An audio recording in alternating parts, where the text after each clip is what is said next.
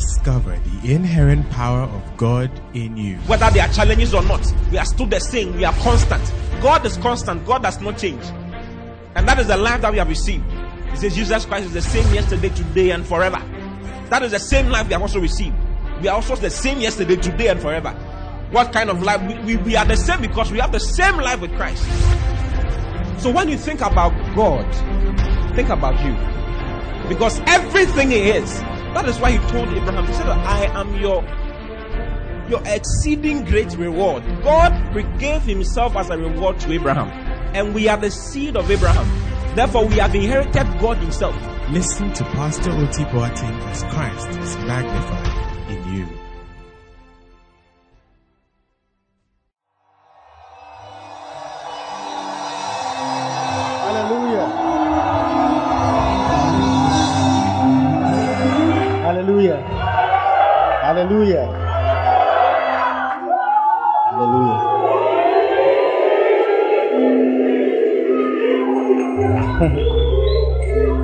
just stretch your hands towards heaven and just say, Thank you, Jesus. Thank you, Jesus.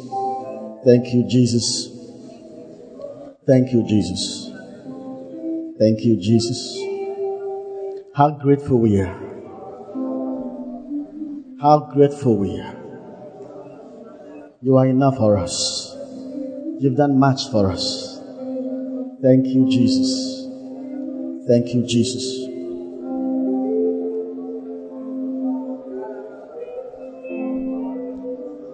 Blessed Holy Spirit, thank you for grace. Thank you for strength. Thank you for your ministry in our midst. Thank you for your teaching ministry, your revealing ministry. Thank you for your prophetic ministry. Thank you for your testifying ministry. We bless you, wonderful Holy Spirit. Thank you, Holy Spirit. Thank you, Lord. Thank you. Jesus is exalted in the midst of us. We hallow your name, Father. Thank you for the efficacy of your word. In Jesus' name, hallelujah. Can you please be seated?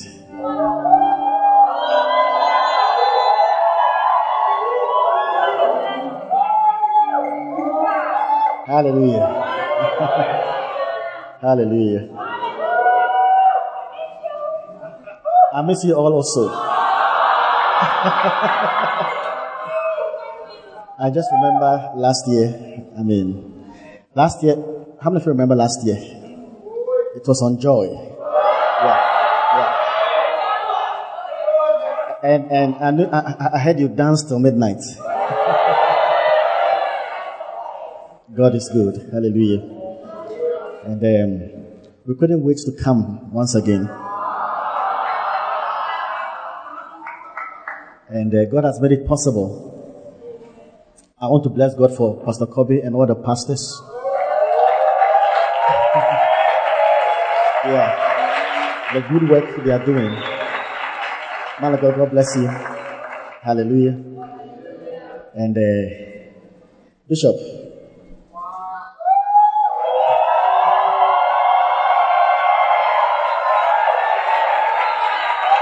Hallelujah. We thank God for the life of Bishop and for his heart and sincerity and honesty and care and love yeah, even the way you love him is a proof of who he is. Hallelujah. So say, Thank you, Jesus, for giving us Bishop. Hallelujah. Bishop, thank you for bringing me. Yes, I'm, I'm so grateful. Hallelujah. Thank you so much. yeah, so just turn to your neighbor and uh, give your neighbor a smile. Yeah. Yeah. Hallelujah. Yeah. It's good to see all of you. Dr. Prosper, it's good to see you. Hallelujah. Are you ready for God's word?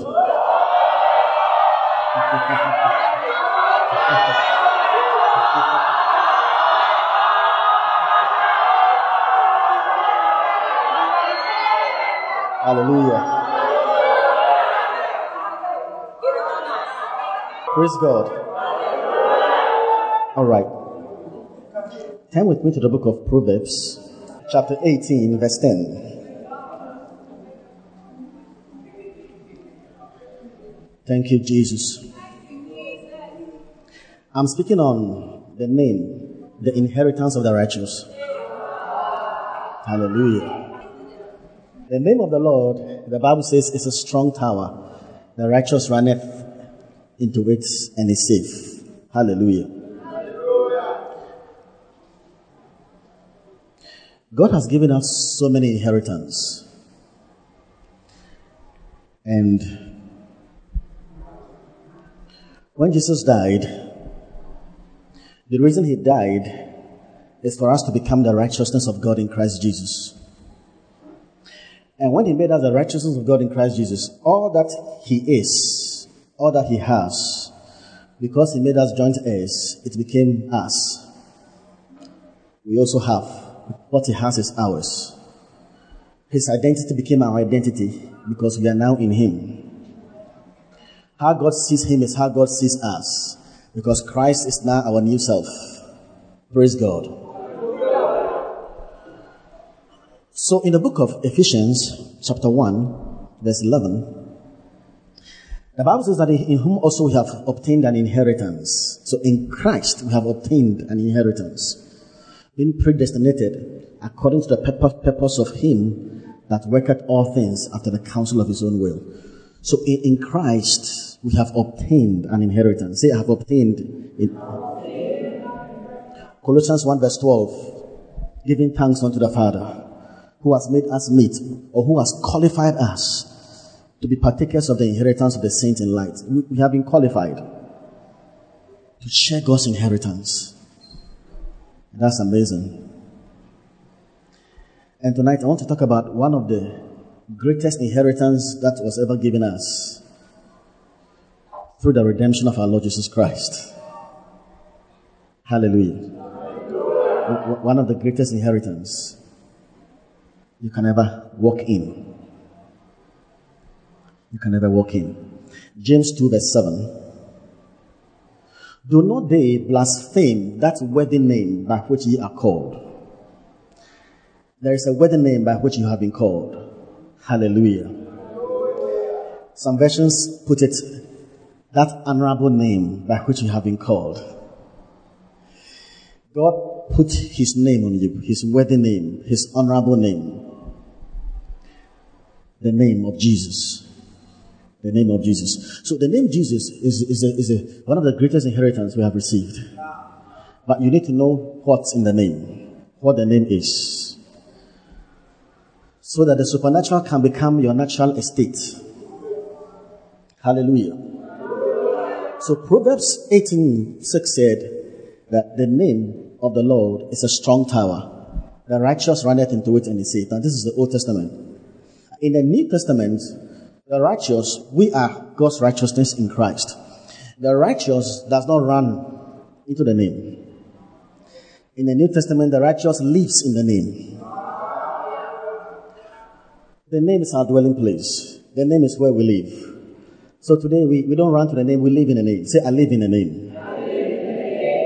The name, the name, the name. So by the end of this meeting, when you are saying in Jesus' name, something else will change about it.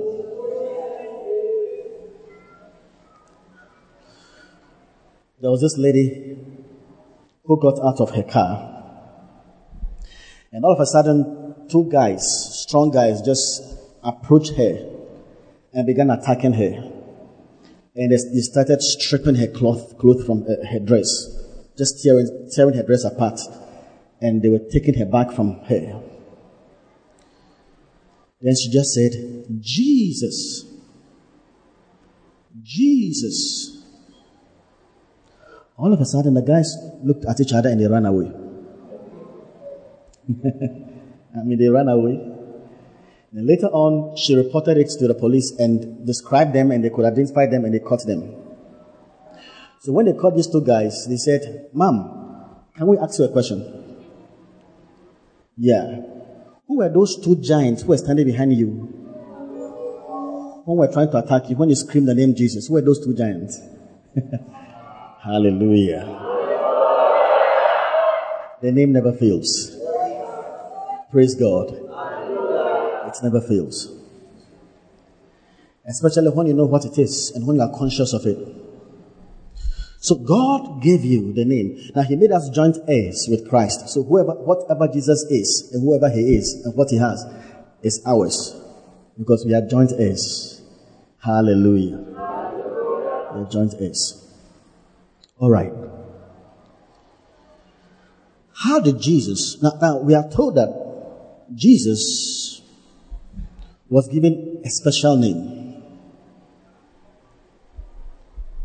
But there are three ways by which Jesus obtained his name. Three ways by which he obtained his name. Hallelujah. I want us to go through quickly. He obtained his name by three ways. The first is by inheritance. The second is by conferment. And the third is by conquest. Now God gave him a name, a special name. Now how did he obtain that special name? Now the scriptures tell us that he got that, that name, that special name, by inheritance, by conferment, and by conquest. Hallelujah. Yeah. So let's quickly go through so you will appreciate what our Lord went through to merit that name. Number one, by inheritance.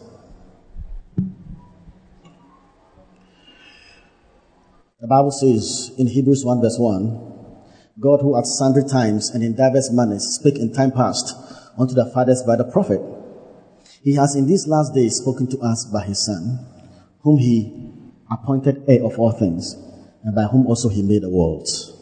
Verse 3 who being the brightness of his glory in the express image of his person, and upholding all things by the word of his power, when he had by himself purged our sins, sat down on the right hand of the majesty on high. Verse 4. Being made so much better than the angels, as he has by inheritance obtained a more excellent name than they. Hallelujah. Hallelujah. I like the word excellent. It's an excellent name. He obtained a more excellent name than they. Praise God. So we see in this verse that he got his name by inheritance. By inheritance. All right. Inheritance means that he's the heir. He's the heir. He's the inheritor. He got his name by inheritance. Something happened in those days in the Roman Empire. In the Roman Empire, um, empress, it was not uncommon for the em- empress to have a lot of children. But what happened is that the one who is to become the heir, who is to inherit the throne, there is a special ceremony that is organized, and the emperor adopts the one to become the heir. And the word adoption is not used, the way the Bible uses adoption is different from the way we use it in this world. In those days, they adopted, you adopt your own legitimate son. Yeah, you can only adopt your own legitimate son. Adoption was the placing of sons. So what happened was that out of his children, he will adopt one. The adoption actually was a ceremony, and in that ceremony, something is given to him. All the legal rights and privileges of the empire comes upon him in that ceremony because he's the one to inherit the throne.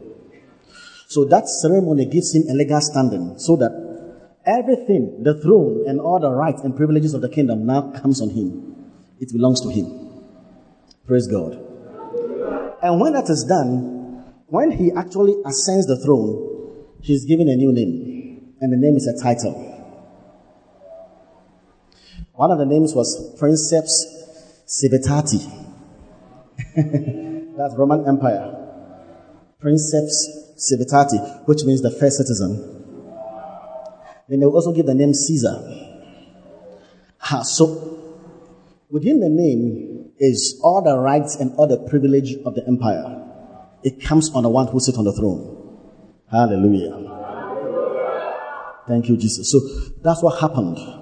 Our Lord Jesus came to the earth as the Son of God the life of God was manifested. And, and I told you that the inheritance actually is not given when the person is born. It's given at a certain stage. Hallelujah. Yeah. Actually, this inheritance came upon Jesus in his resurrection, not in his incarnation. Not when he came in the flesh in Bethlehem or he was born in Bethlehem, but when he resurrected. You see it in the next verse, verse 5. For unto which of the angels said he at any time, Thou art my son, this day have I begotten thee. And again, I'll be to him a father, and he shall be to me a son. When the father told the son, Thou art my son, this day have I begotten thee. When did that happen? If, if you take it casually, you would think it's, it's Bethlehem, but it's not Bethlehem. Acts 13, verse 3. It's not Bethlehem. Okay, let's first go to Psalm 2, verse 7. Psalm 2, verse 7. I will declare the decree. The Lord said unto me, Thou art my son, this day have I begotten thee. And that's where it was originally quoted. And Peter, it was requoted again in some, in Acts 13, verse 33. Verse 33. God has fulfilled the same unto us, their children, in that He raised up Jesus again, as it is written in the second. So, so follow carefully. God has fulfilled the same unto us their children, in that he raised what? He raised up Jesus again. So there's a resurrection. As it is also written in the second psalm, Thou art my son, this day have I begotten thee. So this is speaking of what? When God raised him again. Praise God. All right. That is when the inheritance came up upon him. So the first is by inheritance. The second one is by conferment. As we go on, the understanding will be clearer for you. The second one is by conferment. Philippians chapter 2. Now let's read from verse 5 to verse 10. Let this man be in you which also was in Christ Jesus. Who being in the form of God thought it not robbery to be equal. Who being in the form of God. Now King James says form. The Greek says who haven't eternally or essentially existed as God. So he existed as God. Thought it not robbery to be equal. Now Jesus is equal with God. The word equal here is the word isos, I-S-O-S. Isos is where we get the word isosceles, isosceles triangle, two equal parts. So Jesus and the Father, they are equal. Co-equal in majesty, co-equal in glory. Praise God. Verse 7 but made himself of no reputation. No, no reputation is what is called the kenosis of Christ. He self emptied himself of glory. He came to us, he emptied himself of the outward insignia of glory, the outward manifestation of Godhood. He put it aside. And he took upon him the form of a slave. The word is slave, and was made in likeness of men. And being found in fashion as a man, he humbled himself Oh. And became obedient unto death, even the death the cross. Can you imagine? So this is a, a sevenfold description of his humility or humiliation. And it's amazing that even his death, the Bible says, you know why he said even the death of the cross? Because dying on the cross, according to Flavius Josephus, the historian, says that the cross is a wretched, the most wretched means of all the ways of dying. If in those days you were a criminal in a Roman, you were a Roman citizen and you were a criminal, you were never humiliated to die on the cross. But to be able to die on, the cross, you had to qualify. You had to be a non-Roman citizen of the most lowest status. Aha. Yeah, good for nothing. Aha, that is those who were put on the cross. So Jesus, the highest authority, took the place of the lowest place, the lowest status in society, became a slave and died this kind of death. The next verse. Wherefore, God also has highly exalted him. Now, okay, and giving. the word giving is where we get the word conf- and conferred on him a name that is above every name. He conferred on him a name. It's, it came by conferment. A name that is above every name. And giving. And giving. Why did the Bible say, say wherefore God? For this reason, God also has highly exalted him. He exalted him because of his humility, or let's say his humiliation. Because of the humiliation of deity, deity condescended, descended, took the lowest place. Now God said he's going to exalt him. But you see, God cannot exalt deity. You cannot promote God. No, no, God cannot be promoted. So Jesus is not only God, he's also man. So because of the condescension or the descent of his deity, God had to promote him, but he couldn't promote deity, so he promoted his humanity. So the descent of his deity, out of it came the ascent of his humanity. And the condescension of his deity gave room for the exaltation of his humanity. Aha. And giving him a name. Wherefore God also has highly exalted him. Now the word highly exalted, it's a, a rare Greek word. Very rare. And, and the word actually means the highest elevated exaltation conceivable. The highest elevated exaltation possible. So, this kind of elevation is the highest height of elevation possible in all of eternity and time. So it is the highest position of priority. He was exalted to the infinite height, possessed only by deity. So there's a realm, there's a rank, there's a place. Only deity enjoyed that rank. Only deity. But humanity was exalted to that same place. Yeah. You know, you know, we are in Him, so we, we, are also exalted and has raised us up together and made us sit together in heavenly places in Christ. So this is a very high exaltation because of his humiliation and humility. But the Bible says that wherefore God also has highly exalted him and given him a name. Now, in the Greek, it's not a name. There's a definite article. It's the name. He exalted him and gave him the name. Not a name, the name. That is above every name. Now, among the Hebrews, when you say name, there are three implications of the, of the word name. Name in Hebrew means, number one, it means it's a title. It means a title, an office, and a rank. That's name in Hebrew. A title, an office, and a rank. Hallelujah a title, an office, and a rank. That's it, the word name in Hebrew. All right. So this is it. That, that height of elevation where God exalted Jesus, that realm, it's a rank. It's also an office. You see, the name that bears the rank of that, the title that bears the rank of that office is Jesus is the name Jesus. Are you following me? It's the same thing. The title that bears the rank of that office is the name Jesus. That's high. It's like um, you are driving and a policeman stops you. Then you are connected to the office of the, of the president.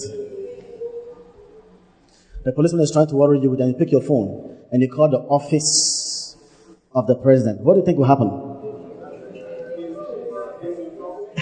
He's in trouble. He's in trouble. I remember when we went to the whole church. We were driving with Bishop and Pastor Mark, of course, and who again, and my wife. And we got to a place the police stopped us. When they saw Bishop's car, they thought we are from the office of the president.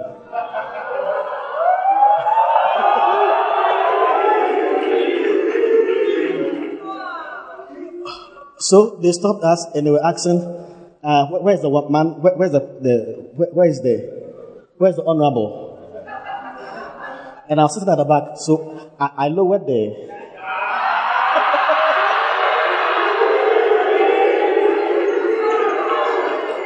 he gave me a very big salute.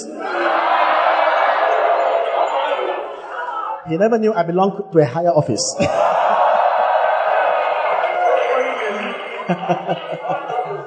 a higher office.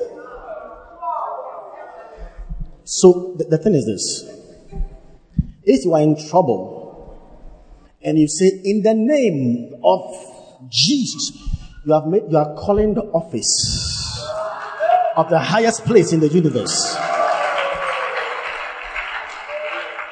And nothing can stop it. And the reason it has not been working is that you, you are not working in the consciousness of what the name is. That's why the word is coming. Because after this meeting, you are working in impossibilities. Hallelujah. That's the name. So it's a realm, it's a rank, it's an office.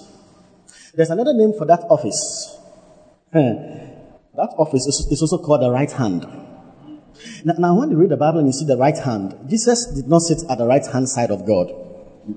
There's nothing like right hand side. The right hand is actually, it's an office. It's a positional description, not a geographical description. When the Bible speaks of right hand, it, it, it's a place of authority and power. All the authority and power in the universe is exercised from a place called the right hand in heaven. The right hand. All of God's power is from that place. So when Christ ascended, the exercising of that power was committed to him. Exodus 15 verse 6. Exodus 15 verse 6. Thy right hand, O God, is become glorious in power. You have to go very fast. Thy right hand, O Lord, is become glorious. Thy right hand, O, o God, O Lord, is become glorious in power. Thy right hand, O Lord, hath dashed in pieces the enemy. This was when the sea was divided. Moses was talking about how God divided the sea and destroyed the Egyptians. The sea was divided by God's right hand. It's God's power. Psalm 77, verse 10. And I said, This is my infirmity, but I will remember the years of the right hand of the Most High. Now you need to, the word Most High is Elyon, the strongest, strong one. It's God's strength and God's power. You need to read the whole chapter, and the whole chapter is a history of the act of God's power on the behalf of Israel.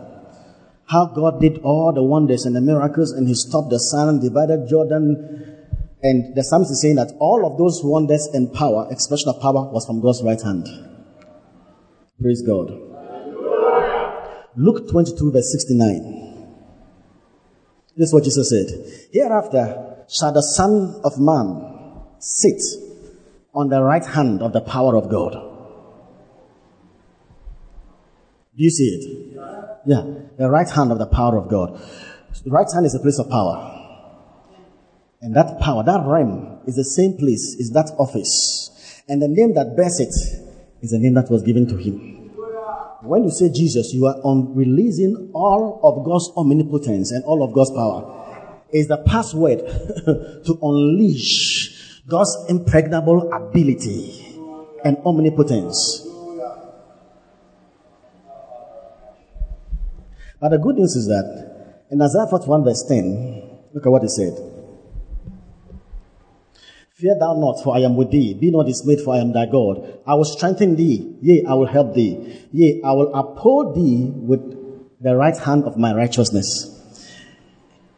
My right, my righteousness. Jesus Christ is God's righteousness. Jesus Christ is God's righteousness. Look at the expression, the right hand of my righteousness. The right hand belongs to Christ. His righteousness is for him. But do you know that Christ today is our righteousness? So it's also for us. Yeah, it's also for us. It's also our entitlement. Number three, by conquest. So he got his name by inheritance, by conferment. It was given to him, it was conferred on him. Like the way we confer doctoral degrees. This is conferred. Ephesians 1, verse 20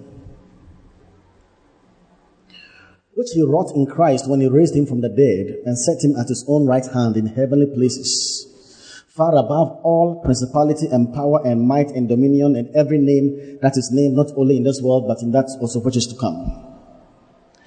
So what happened is that Jesus conquered God's enemies, conquered Satan, conquered principalities, conquered powers, and God exalted him and gave him a name that is above all the names. Every other name that is named, he exalted him above all of it. Now, there are three things Jesus did to Satan. Three things Jesus did to Satan. Three things. Do you want to know? All right. Colossians chapter 2, verse 14 and 15. Blotting out the hand, this is what Jesus did. Blotting out the handwriting of the ordinances that was against us. That's the law. The law. Which was contrary to us. That's the law. And took it out of the way, nailing it to his cross. He nailed the law to his cross. And it's not even part of the original translation. That's why it's in parentheses. Having spoiled principalities and powers, he made a show of them openly, triumphing over them in it. And having spoiled. Now, the word spoil in the Greek describes armament, weapons of war. Someone who has been stripped of all the armaments of value he could have ever used against you. So every weaponry, every armament, Satan of value, which Satan could have ever used against you, Jesus took all from him.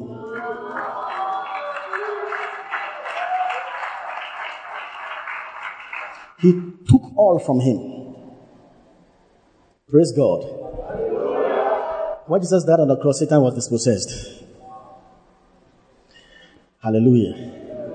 And Jesus made a spectacle of him. Hallelujah.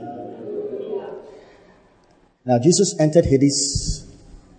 The Bible says he preached to the spirits which were in prison, those angelic beings that had that came in the days of Noah. And Jesus also took all this. And in those days, paradise was before Jesus rose from the dead. Paradise was under the earth. It was in Hades. He took all of them. The Bible says he led captivity captive. Hallelujah. God. And all the sin, Satan was ridiculed. I'm sure he ridiculed the devil and, and, and made him nothing. Hallelujah. So his armament, the, the, scripture is true. If you know this verse, you'll never be afraid of witches again. Now we are not talking about witches. We are talking about Satan, their boss. yeah, he took all his armament. Uh-huh. So, number one, Jesus actually took his armament. So, every weapon of value is taken from him. Number two, Hebrews chapter 2, verse 14. For as much then as the children are partakers of flesh and blood, he also himself likewise took part of the same, that through death he might destroy him that had the power of death. You know that Satan today, Satan doesn't have the power of death. Look at the sentences, the sentence.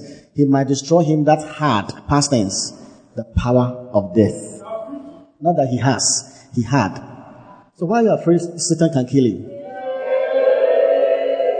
No. He had, he, doesn't have it again. The power of death. And the, that through death, he might destroy him that had the power of death. That is the devil.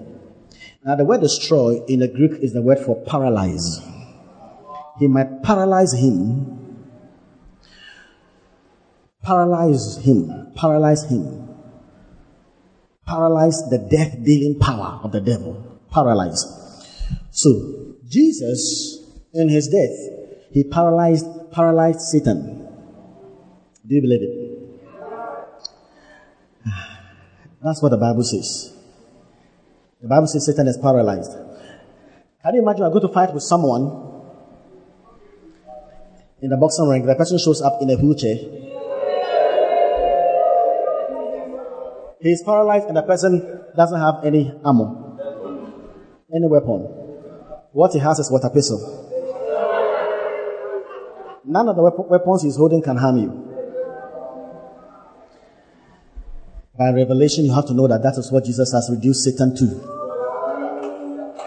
Yeah. So he has been disarmed, he has been paralyzed. Number three, 1 Corinthians 2, verse 6. Marubakata. Howbeit we speak wisdom among them that are perfect, yet not the wisdom of this world, nor the princes of this world that come to naught. I like the Moffat version. The Moffat Bible says that, yet not the wisdom of this world, or the dethroned powers that are becoming useless. Yeah, the Moffat says dethroned powers that are becoming useless. So Jesus dethroned Satan. He was dethroned and you were enthroned. He made us sit together. So Satan is dethroned. The throne powers of this, the throne powers who rule this world. I think I combined the Moffat and the Amplified. the throne powers who rule this world. And, and let's see the Amplified. I'm amazed you have the Moffat. That's, that's impressive.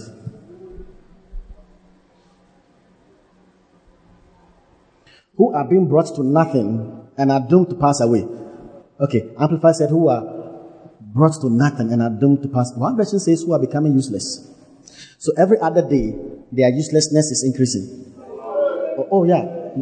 Yeah, by Saturday, their uselessness is what? so Satan is dethroned. So three things. Jesus, number one, disarmed him, paralyzed him, and dethroned him. Listen, that's what Jesus did. You cannot finish a finished work. You cannot complete a completed work. You cannot defeat a defeated devil.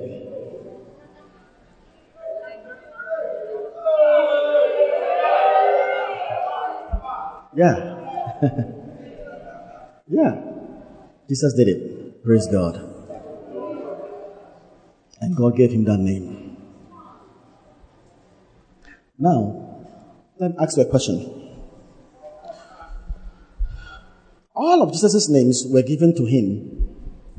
All of his name, that name was, he inherited a name. The name was conferred on him he also had it by conquest, but conquest, but all of it came after his resurrection. Praise God. As we see. The question is that how come when he, he was born in Bethlehem, he was called Jesus? If he was called Jesus, how come the name he, he inherited is also Jesus? Have you ever thought of that? how come? Because in Bethlehem, Bethlehem, he was called Jesus. But how come that after all these processes, when he sat in heaven and he, he inherited the name, they conferred it on him, and all of that, it was still Jesus. Have you ever thought of it? Uh-huh. Now, it's simple. Assuming, is there any person here who is a national service personnel? Okay. What's your name? James. Okay. Now, James is a national service personnel. When he was a student, what was his name? But right now, what is his name? What about if he becomes a senior lecturer? What will his name be? How about if he becomes the dean of students? he becomes the pro vice chancellor. The vice chancellor. All right. Okay. So you realize that it is the same name, but something has changed. Authority and, and honor has been what? Placed on that name.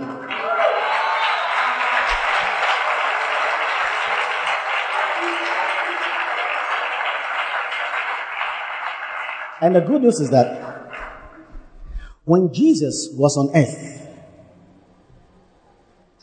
in Luke 10 17, the disciples even cast out spirits in his name. The cemetery returned again with joy, saying, Lord, even the devils are subject to us in thy, through thy name. So, even when he was on earth, as a seed of Abraham, evil spirit could not resist that name. They had to bow. You know what it means? If, as a national service student, you were given the power to dismiss a student, how much more when you become a vice chancellor?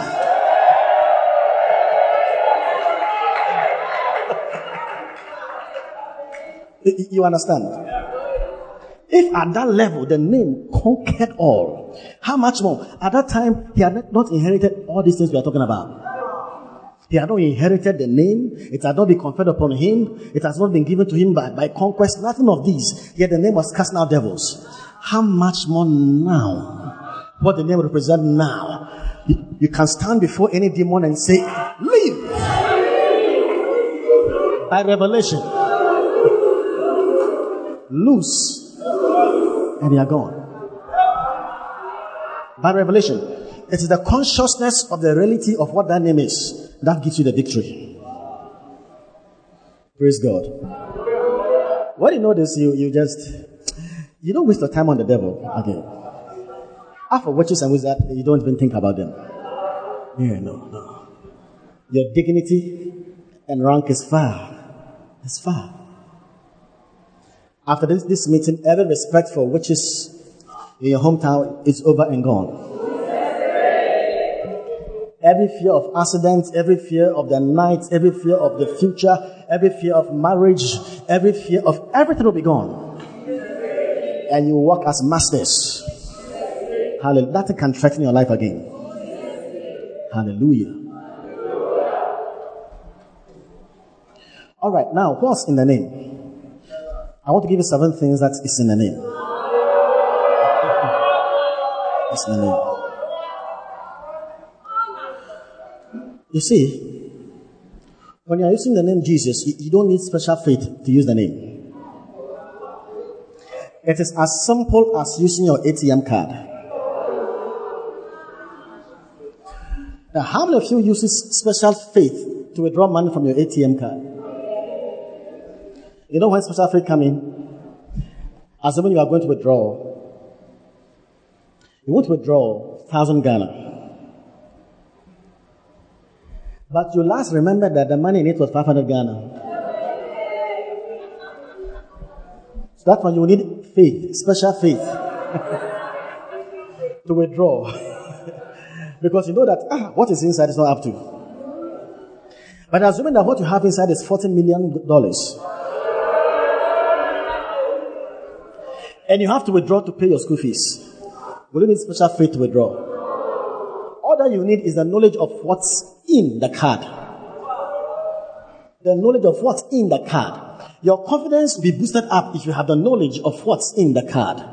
But if you are told it's just 50 Ghana, then you'll be limited to 50 Ghana. But if you know that millions of dollars has been invested, invested in that card, then you use it with confidence. Hallelujah.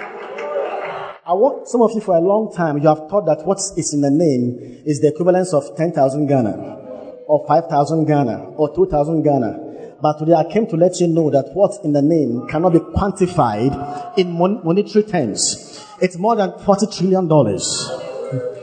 So if, as I show you what the name is and what's vested in the name, you can use your spiritual ATM card to cash out whatever you want in this life. Hallelujah. Number one,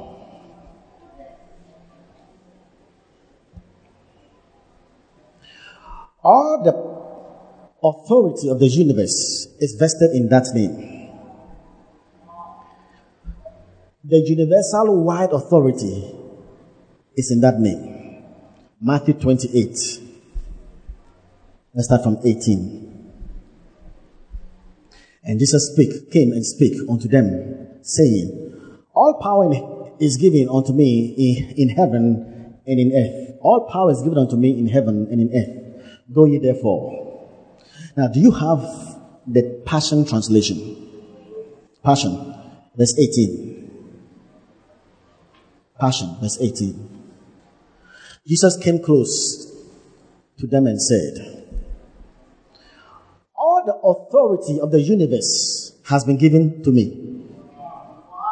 All the authority of the universe has been given to me. the next verse. Go, now go in my authority. Yeah. When he said, Go therefore, many are going, but they are not going therefore. It is one thing to go, another thing to go therefore. To go therefore is to go on the, on the account of that universal wide authority. Now, Mark 16, from 15. And he said unto, unto them, Go ye into all the world and preach the gospel to every creature. Now, Mark is recording the same thing as Matthew is recording. They are all telling the story of the Great Commission, what Jesus told the disciples. But they spoke it from different perspective.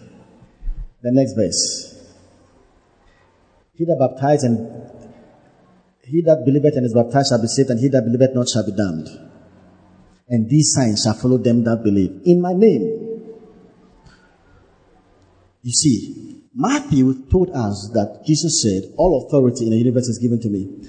But Mark tells us how the authority is supposed to be used. So Mark tells us that the same story, the same event, Mark now tells us that, tells us that the universal wide authority is in his name.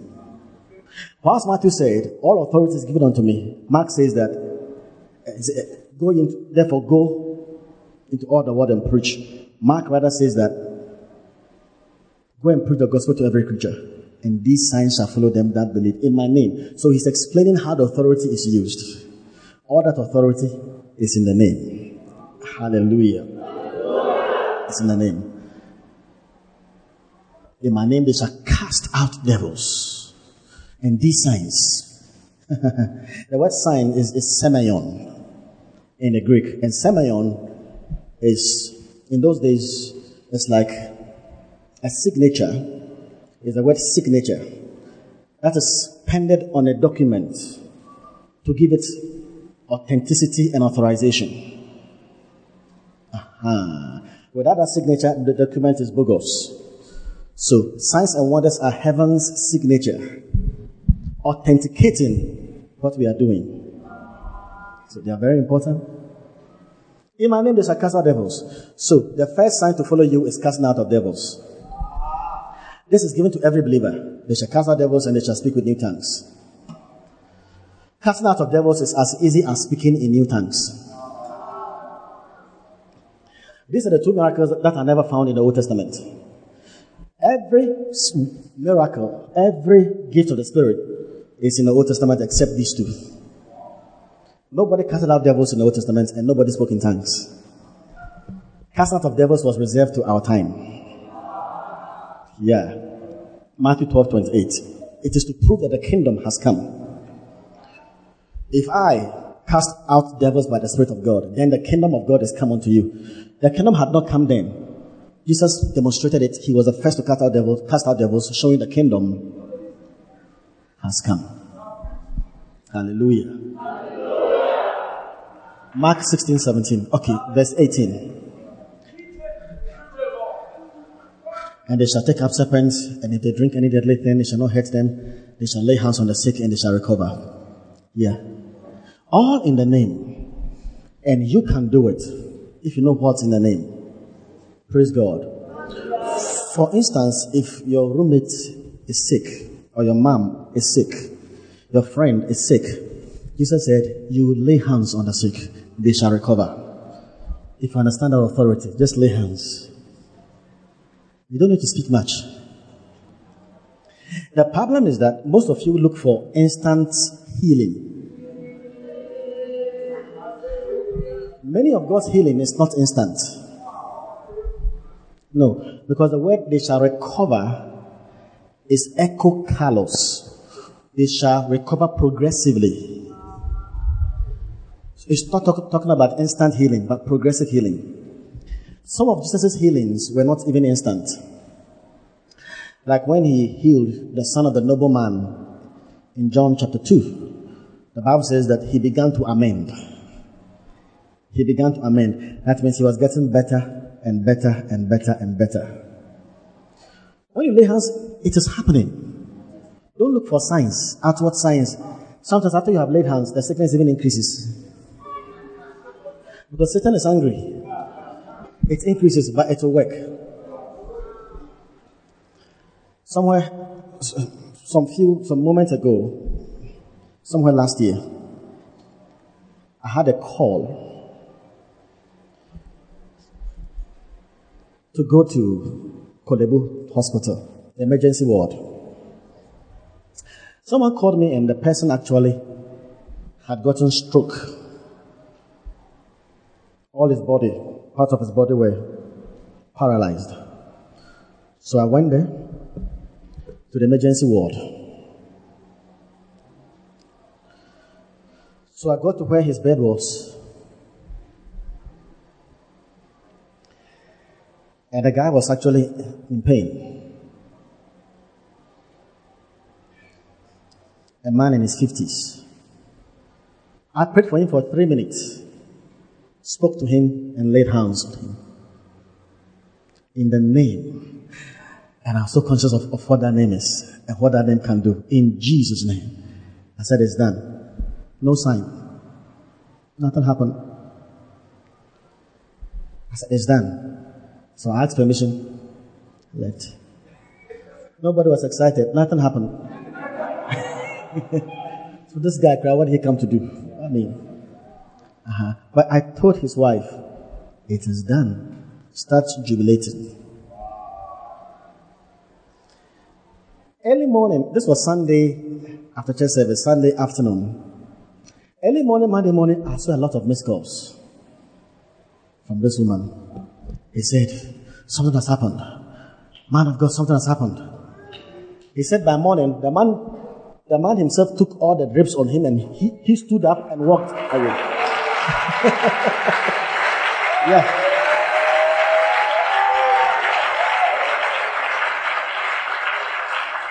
It was so strange that he said by the time she got to the hospital, all the medical students were around studying his case, asking him questions. And all those in the emergency, in the emergency they were all calling him. He said, Can you come and please pray for us? Can you pray for us? Because they knew that they knew his states. And they knew that this one can only be the finger of God. So they were calling him to come and lay hands on them. Praise God. Yeah. So when you lay hands, just be conscious of the name. It will happen. Hallelujah. Hallelujah. So the authority of the universe is in the name. Now these days you have to ponder over them. The universal word authority that was given Jesus in heaven and on earth. Ah, it's in the name Jesus. In Jesus' name, the authority is released. Hallelujah. Number two,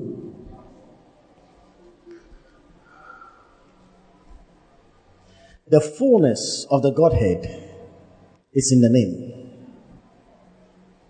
The fullness of the Godhead is in the name. That's why I like the songs that the choir sang. You are very prophetic people. Yes.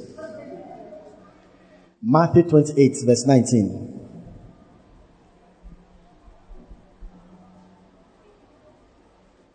Go ye therefore and teach all nations, baptizing them in the name. He never said in the names. Grammatically wrong, but spiritually correct. He mentioned three people, it should have been names. But this time, name of the Father, and of the Son, and of the Holy Ghost.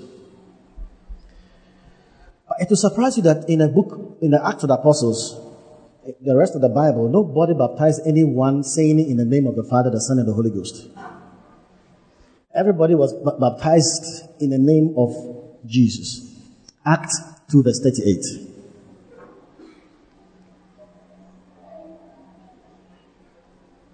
And Peter said unto them, Repent and be baptized, every one of you, in the name of Jesus Christ.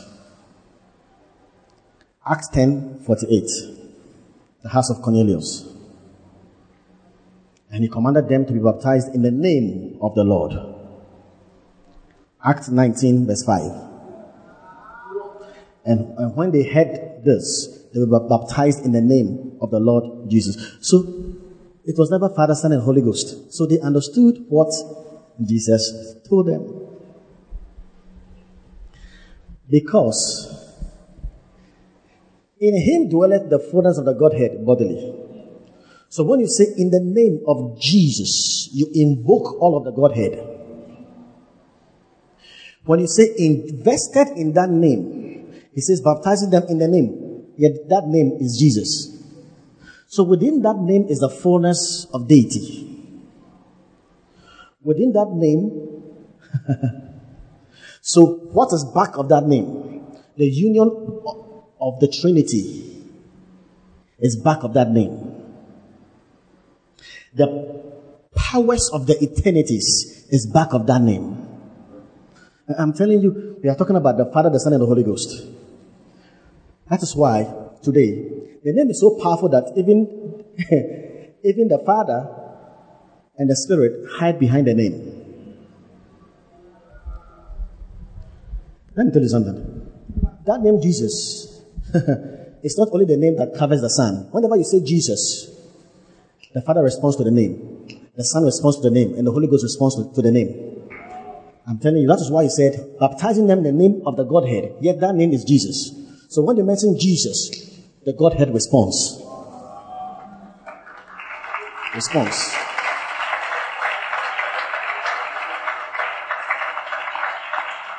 So once you are saying Jesus, check what is back of that name. The union of the Trinity.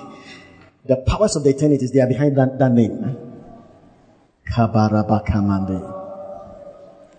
So that name cannot fail. It, it can't fail. In the name of Jesus, the Holy Ghost responds to the, the name.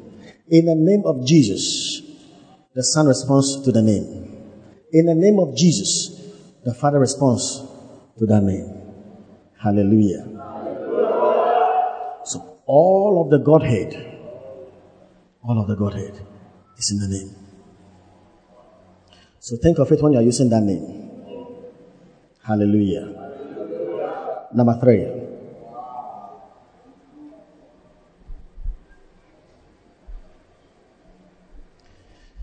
Now, Isaiah 45, verse 23. Everything in the universe is subjected to that name. The Father subjected everything to that name. Everything has been subjected to that name. I have sworn by myself. The word is gone out of my mouth in righteousness and shall not return. That unto me every knee shall bow and every tongue shall swear. Now, this is what Apostle Paul quoted. Look at the verse well. This is what Apostle Paul quoted in Philippians chapter 2 verse 10 that at the name of Jesus, every knee should bow of things in heaven and things in earth and things under the earth. Now, Isaiah said, every knee shall bow because Isaiah was speak, speaking in the future, futuristic. But Paul's message was not futuristic. Look at Paul. He said that every knee should bow. Now, the Bible in the New Testament doesn't say every knee shall bow. It's not scriptural. Every knee should bow. He's not talking about something in the future. He's not saying that in the future every knee will bow. No. Every knee should bow. Should bow. Hmm. Should bow. It is God's solemn decree it is, it is a law that has already been passed in the heavens. When the Father exalted Jesus and gave him the name, he decreed by a solemn decree that every knee should bow to this name. Should bow. So he subjected everything to the authority of the name. Aha. So it's not in the future. In the Greek, it's in the aorist subject, sub, subjunctive tense. It's not futuristic. It's a sovereign decree a, a supreme, sovereign, solemn decree. So the Father has subjected everything to that name. Cancer is subjected to that name. Poverty is subjected to that name. Sickness is subjected to that name. Every form of failure, Satan, witches, wizardry, depression, every form of addiction is subjected to that name. So the Father decreed, it is subjected. This name is supreme. Everything will bow to this name. All right, now let's see the solemnity of that decree Back to Isaiah 45, 23.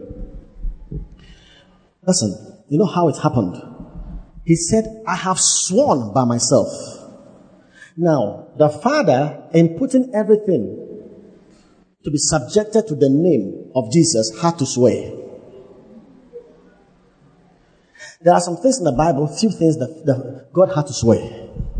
I have sworn by myself. You know why God swore by himself? Because he could swear by no greater. Men say, I swear by the moon, I swear by the stars. Because they see the moon and the stars to be greater. But to God, there is no greater. So God swore by himself. You know what he's saying? He put his life online. He's saying that if everything does not subject to that name, I'll stop being God. I will cease to exist as God. So he had to swear. That is the solemnity of that decree when he puts everything in subjection to the name. So when you are saying, in the name of Jesus, I command this headache to be healed.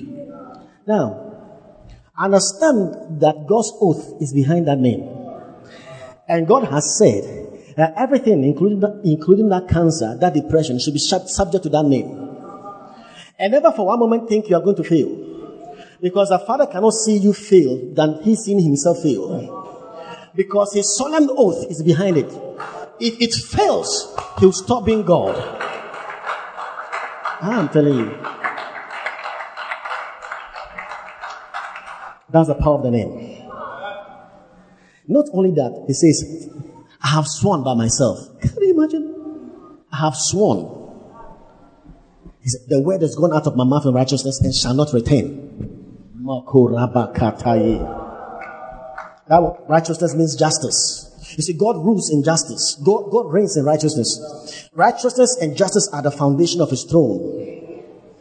Psalm 90, 97 verse 2. Psalm 89 verse 14. God's, God reigns by justice and righteousness. His throne is established that means that his administration is in righteousness. Everything God does is in righteousness. You see, the throne, the throne represents righteousness and justice. If God should do anything that is not righteous, God, God has compromised his throne.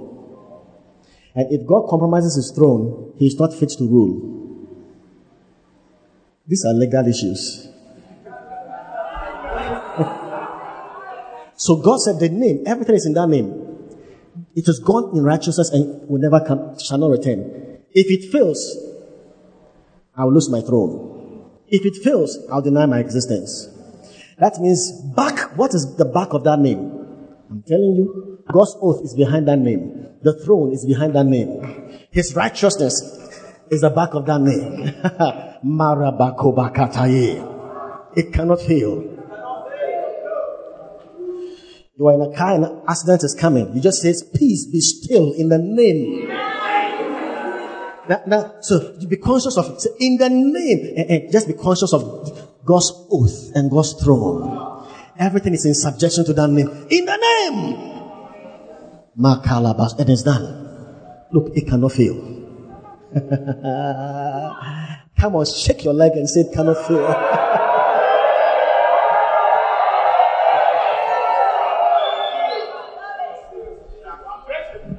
cannot fail. That's the power of the name. Which, number are we? Okay. Number four. All right. Hmm. All that he is, all that he obtained, is vested in his name. So all that he is, all that he obtained, all that he attained, all of his finished work is vested in his name. All of Jesus' all that he is and all of his accomplishment is in the name. Now, whenever we say name, I said all that he is is in the name. Now, in the Bible, the name represents the person. The name represents the person. Matthew 18, verse 5. Look at what Jesus said. And whoso shall receive one such little child in my name receiveth me. In my name receiveth me. So his name stands for himself. So if you receive a child in his name, you have received him. So his name is himself. Hebrews chapter 13, verse 15. By him, therefore, let us offer the sacrifice of praise to God continually. That is the fruit of our lips, giving thanks to his name. Now, to give thanks to his name is to give thanks to his person. The name in the Bible stands for the person. Praise God. So his name actually is his person. The name stands for his person. And this is it. Can you imagine that? Presently, the name of Jesus has taken the place of the absent Christ. Now, whatever Jesus did when he walked the earth at the shores of Galilee, opening the eyes of the blind, healing the sick, feeding the poor, all that he did locally, his name can do locally. Because he is his name. And his name has taken the place of the absent Christ. And blessed be God, the name of Jesus on your lips is the same as the personal presence of Jesus walking with you in the darkness. Now, assuming you are walking in, in the darkness and Jesus himself draws nigh and working with you, he's working with you. When you see armed robbers, will you run away?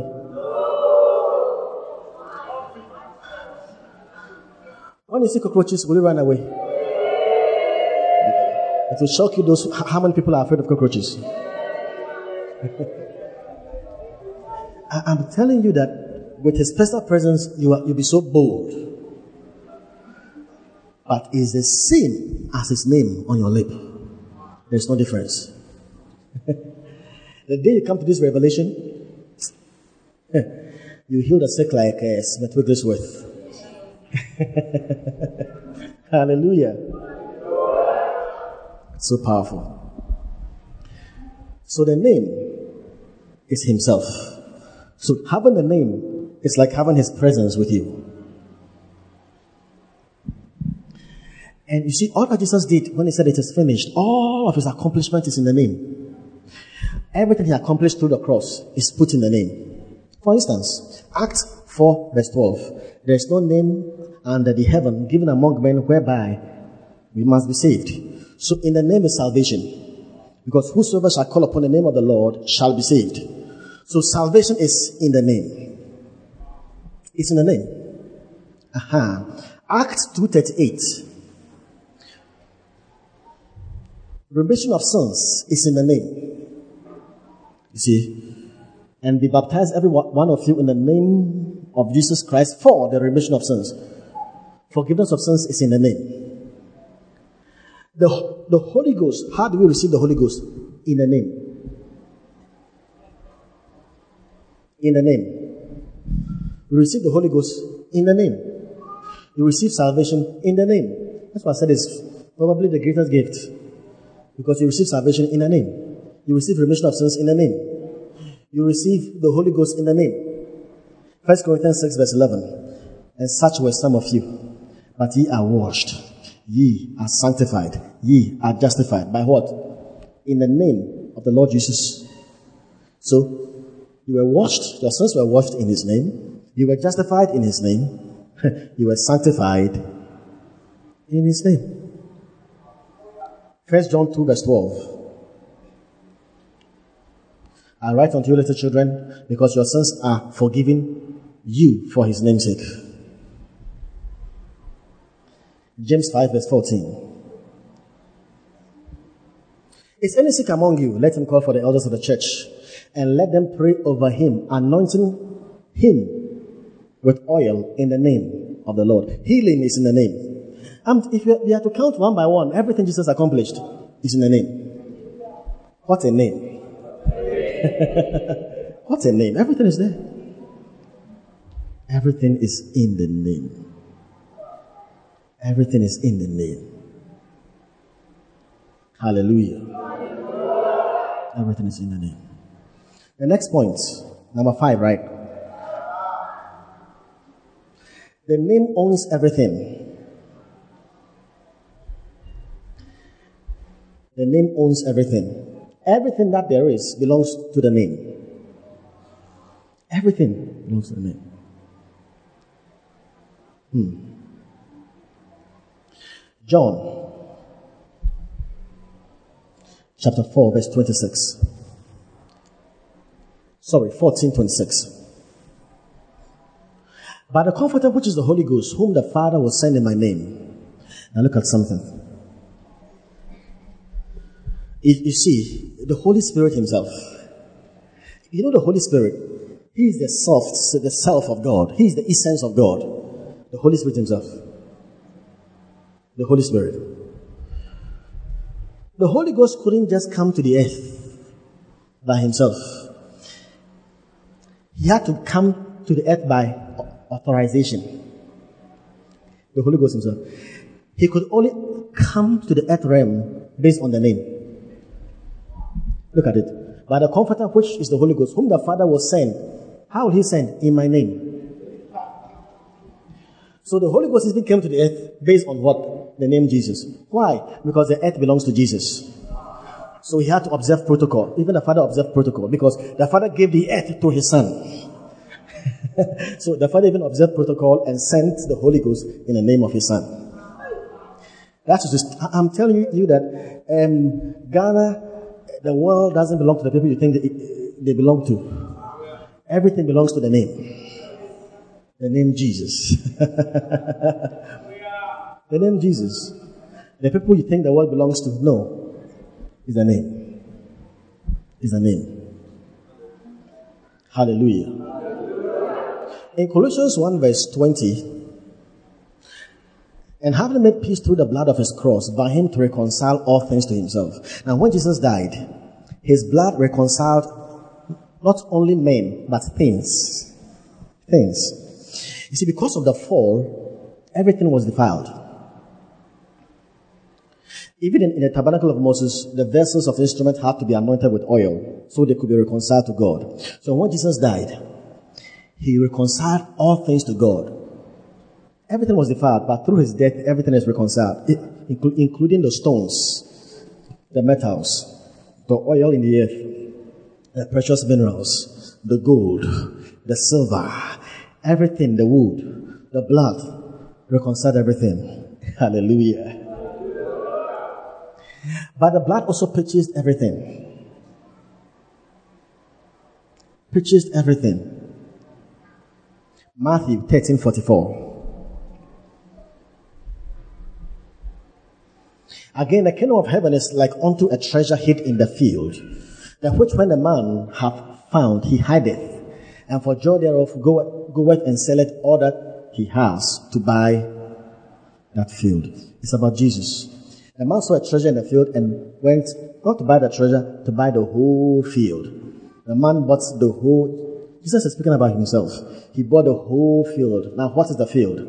Matthew 13, verse 38. The, the field is the world. The field is the, Jesus is interpreting the parable. So he bought the whole world. He bought the whole field. That is why when Jesus is coming again, in Revelation 19, his garment, what? His garment is dipped in blood. When he's coming to the earth, it's in blood. You know why he come? His vesture is in blood. You know why? the Bible says he's come to destroy those who destroy the earth. He's come to say the earth is mine. This is the ticket, the purchase ticket of the earth. That's why he comes. And we, are coming with him and we're on horses and he's leading us and he's in blood. Said, this is the ticket. My right of purchase. And you have messed it up. He comes to claim it. My brother, my sister, when you say, that is why when you are claiming your inheritance, the name owns everything, including the next building you see. Every car on the street is owned by the name. I'm telling you. So whatever you are believing for, use the name. In the name of Jesus. Korabashande. So you make your demand, you make your claim. Because everything belongs to that name. Healing is in the name. So when you say in Jesus' name, everything is in the name. Every possession, whatever you are claiming is in. the name. Hallelujah. Number six. All of Jesus' anointing, hmm, Jesus' anointing responds to the name. His anointing responds to that name. Song of Songs. Song of Solomon. Chapter 1. Let's read 1 to 3. The Song of Songs, which is Solomon's. Let him kiss me with the kisses of his mouth, for thy love is better than wine.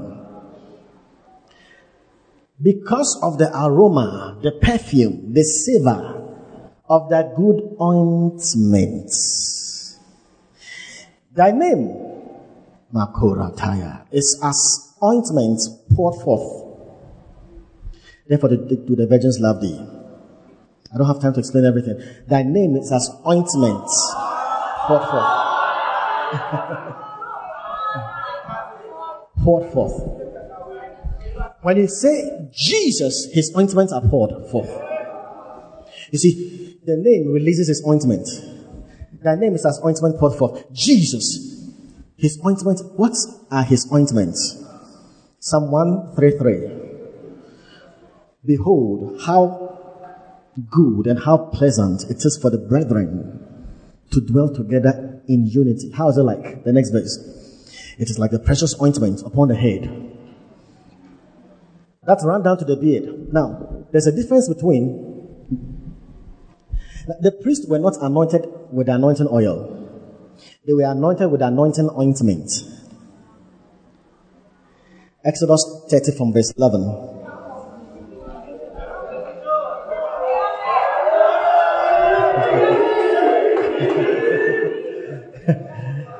Thirty, not thirteen. So what happened was that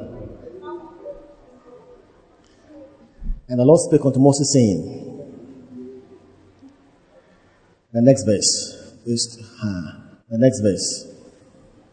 The next verse. The next verse.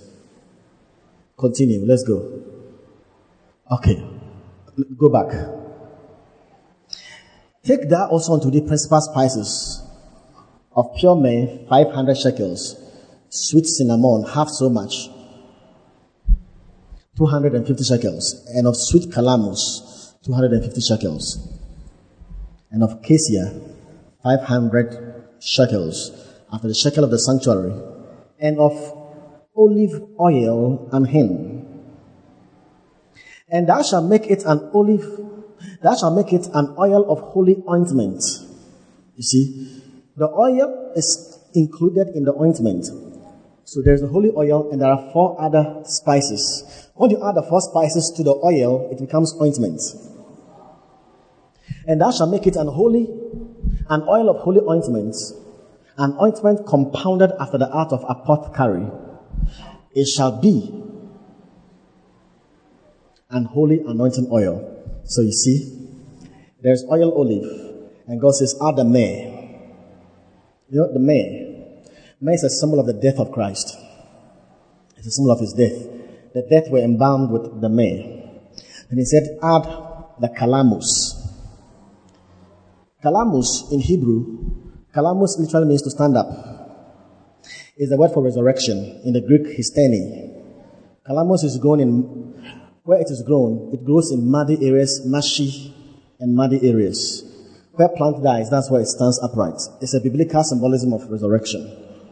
So we have myrrh, which is his death. We have calamus, which is his resurrection. We have cassia. Now, cassia was used as repellent. It was used to repel snakes. Yeah, to repel snakes. So it, it speaks of his power against Satan to destroy Satan's works.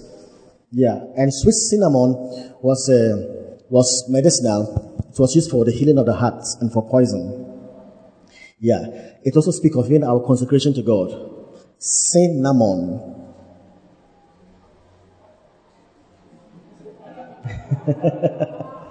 Sin. The Greek Hebrew is, is Ken Amen. Ken Amen. All right. all right. So, can you imagine all of these four added with the oil? So they become thicker. They become the ointment.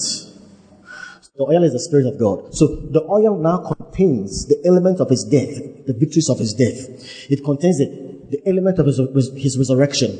It contains the victory over Satan. All of these things are in the ointment.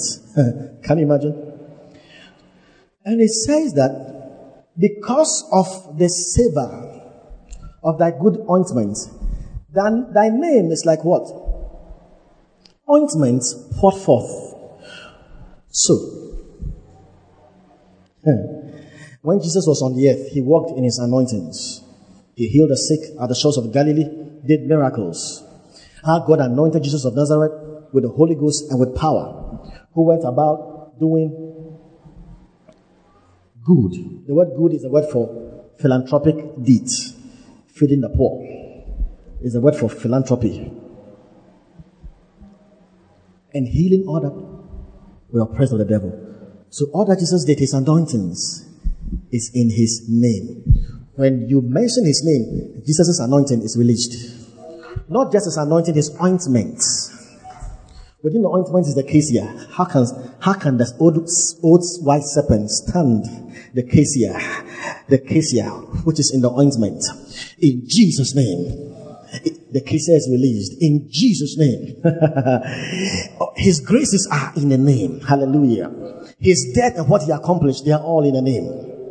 In Jesus' name, his anointing is released. So when you are dealing with the sick in the name of Jesus, you are releasing Jesus' anointing. You have to be conscious of it. Mamalakataye.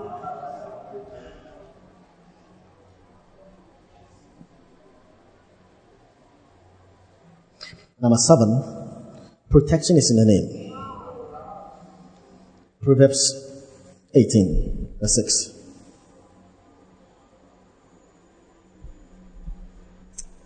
Did I say 6, verse 10? The name of the Lord is a strong tower. The word tower there is a Hebrew for castle. Castle, a fortress. So it's, it's a picture of defense, protection. The name of the Lord is a castle. It's, it's a refuge. It's a place of defense. That is why when you are in danger, you have to use the name.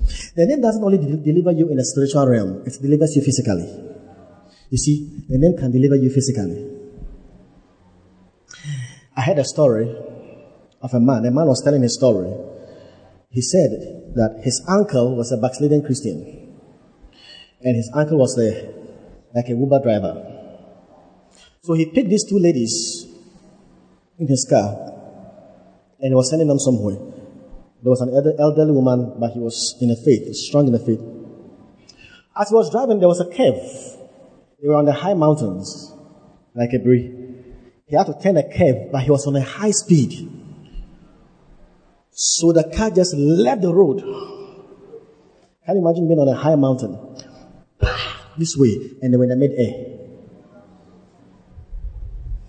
And the woman behind said, Jesus. Jesus, just one, Jesus. The car stayed in the mid-air.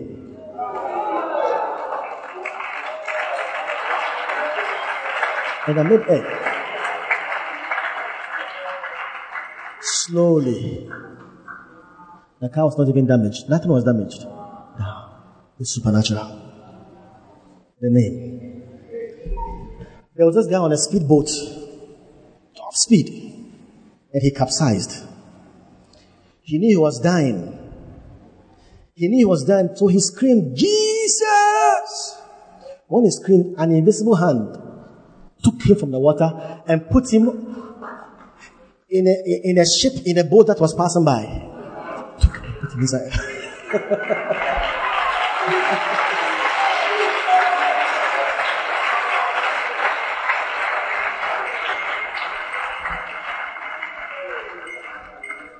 That's the name. That's the name. I had a testimony by Bishop Oyedepo. He said he was with his wife and they were just entering into an accident. And the wife kept saying, Jesus, Jesus, Jesus, Jesus. He tapped his wife and said, one is okay.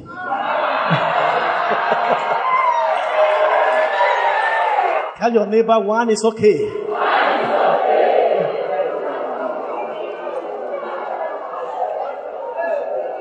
And he said, an invisible hand threw the car to cross the danger and put the car at another place. Idahosa told a story that one day some missionaries from London visited him. And in, in those days, they were not even have an air conditioning. And the place was hot, so they were using graphic. I said graphic, newspaper. this Nigeria. to just fan themselves. And some thief, armed robbers just entered there. And these pastors were at the hall speaking in tongues. The armed, robber, armed robbers entered the hall and said, Shut up! And they kept quiet. They couldn't speak in tongues again and said, Where is the money? These missionaries were from UK. They said, We are not the landlord. The landlord is in the room. This is not our house. So they called for Idahosa. So he left his room and came to see the arm robbers. They were all holding guns. Then he asked them, So who are you?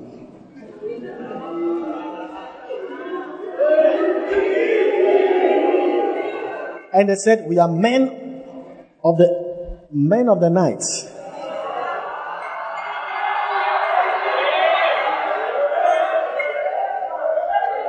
Then he said, I'm a man of the afternoon.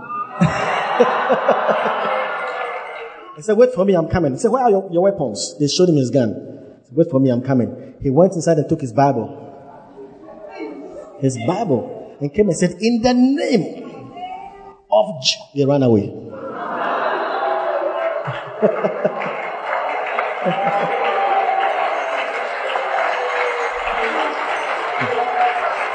Hallelujah.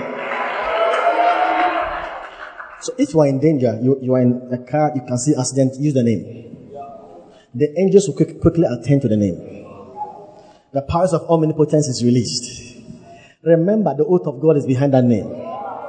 Remember, his throne is back of that name. The union of the Trinity is behind that name.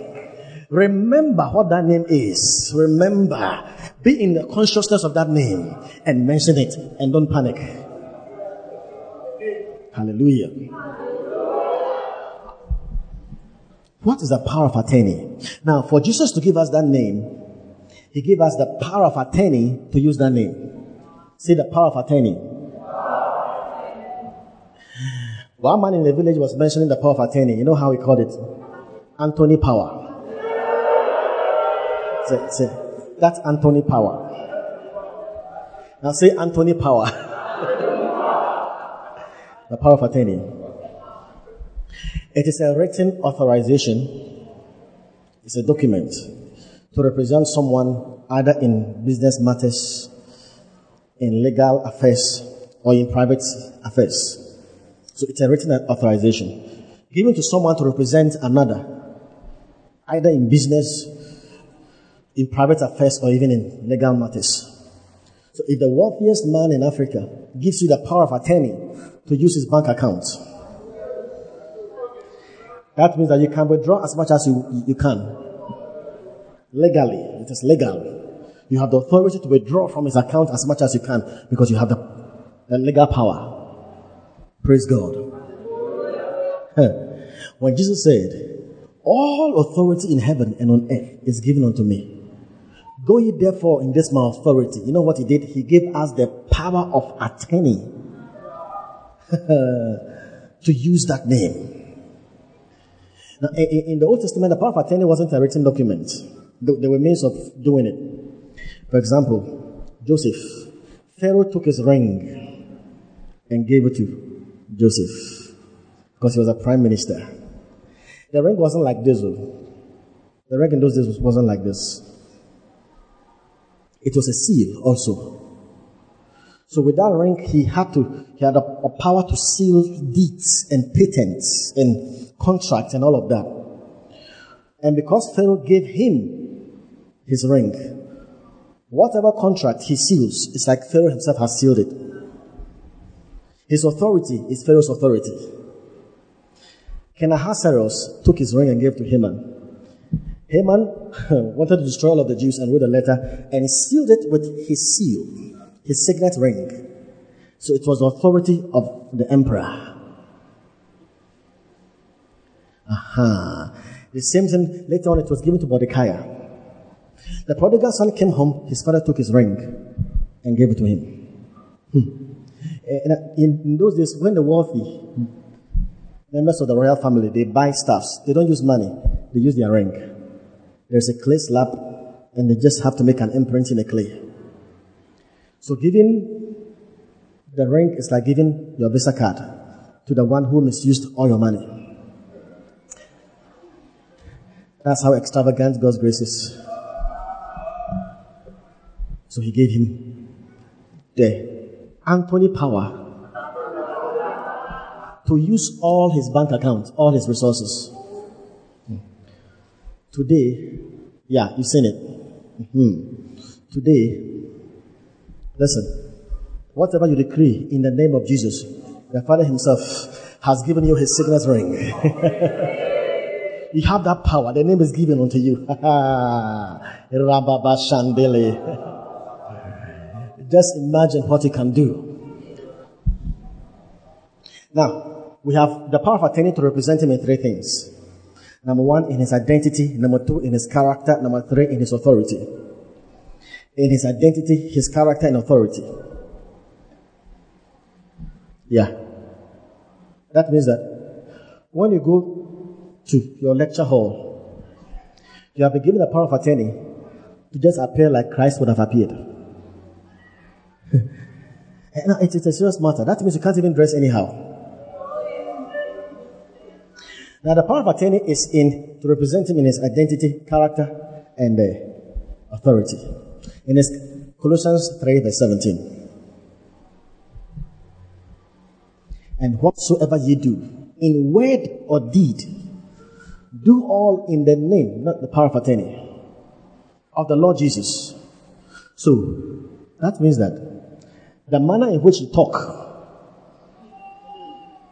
you have the power of attorney to represent him in his character. So, if you are talking anyhow, you are saying that Jesus talks anyhow. Yeah. Now, if someone is supposed to represent the president of Ghana in the United Nations and he goes, they say the guy had temper problems in the house, in his family, but he sits with presidents of different nations. Do you ever think that temper will come? Look, the spirit of temper will be exorcised. It will come back when he goes home. Once he's there, he, he knows he's, he's representing the kingdom. he has a power of attorney. He behaves himself well. Whether you're at the, at the lecture hall or you are in your workplace or wherever you are, you have the power of attorney to represent him in character, in identity. You smile, you are gracious like Jesus would do. Hallelujah. And thirdly, it is authority. That's what I'm talking about. Authority. So you see, if you say in the name of Jesus, it's nothing about you. You know, the power of attorney is not your money that is in account. You, you are just representing him. In the name of Jesus, the, you have the attorney power to cause changes. One day I was called. We're just going somewhere and uh, there's an emergency to go and minister to someone. This man was going mad, losing his mind and it was becoming so strange. So we're just doing, we're just doing something. So the emergency call came for us to attend to that person. So we go to the house. You can just imagine someone going mad, behaving strange. Those I went with were afraid. So I got there, we entered the room. The person, this, this man was behaving strangely. So, I made them bring him. I stood in front of him. I looked into his eyes. It was a spirit. It was a demonic spirit troubling him. Because the spirit was manifesting. It seemed to be a very strong spirit. But, but by the grace of God, I knew the keys. So I stood and, and I said, by the power of attorney, in the name of Jesus, I command you out. Then he was still I went and laid hands and said, In the name of Jesus, you are gone.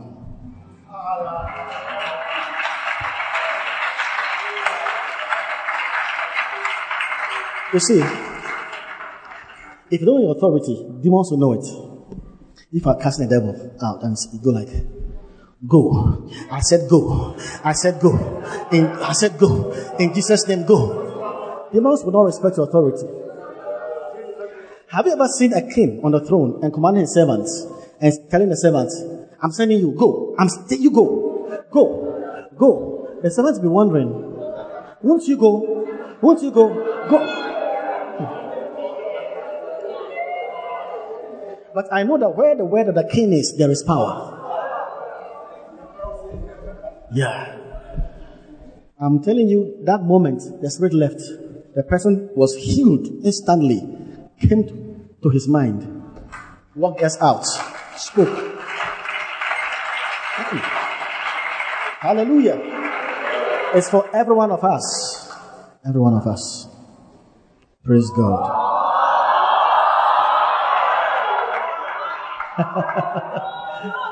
all night. Hallelujah.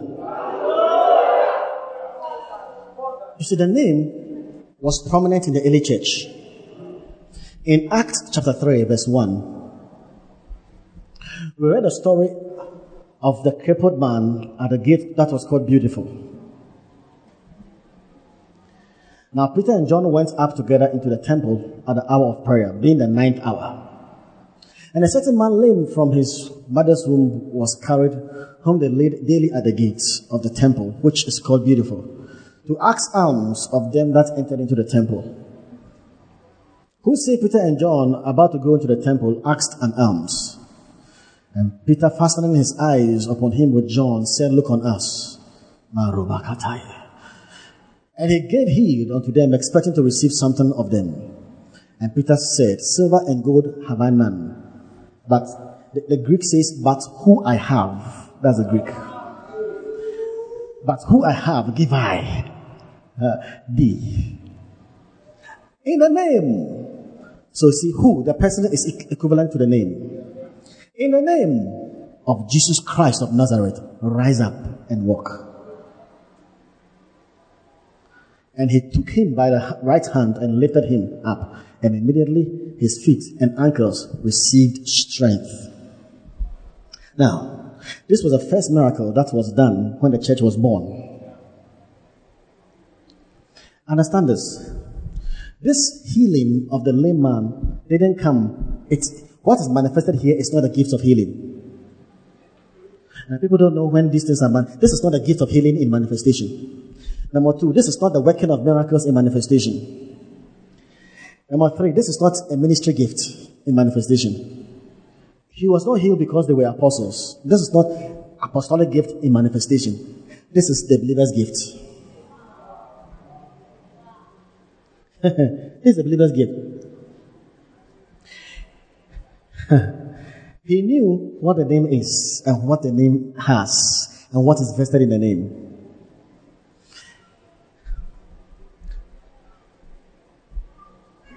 Not every healing is a gift. There are those with a special gift of healings and the working of miracles, and a special gift of faith, and the size of an apostle. But this is the believer's gift. How do I know? Go to verse 12. And when Peter saw the people, he answered unto, unto the people, Ye men of Israel, why marvel ye at this? Why look ye so earnestly on us, as though by our own power or holiness, we have made this man to walk. So the healing didn't come because Peter was living right. The name of Jesus doesn't respond to you because you are living because you are godly or holy. It's not on that basis. He says it's not even by our power. It's, the, it's that is it's the attorney power, not your personal power. You understand? yeah, it's not by our holiness or by our power. Okay, let's go on. Verse 16. So he's explaining how the man was made whole. And his name, through faith in his name, has made this man strong, whom ye see and know. So how did he rise up? His name is given to all of us. Don't think he has something special we don't have. That's what limits us. His name. Do you believe what the name can do? Through faith in his name. So how did a man rise up? His name. Hallelujah. You can do the same thing in his name. Ah, you can. You can. If you read this chapter, you will be surprised the number of times the name is mentioned. Chapter 3 and chapter 4. Now let's go to chapter 4. Now, after this miracle, the Sanhedrin, they appeared before the Sanhedrin. Aha, that's verse 1. Verse 2. It's a whole lot, but um, let's go to verse 16.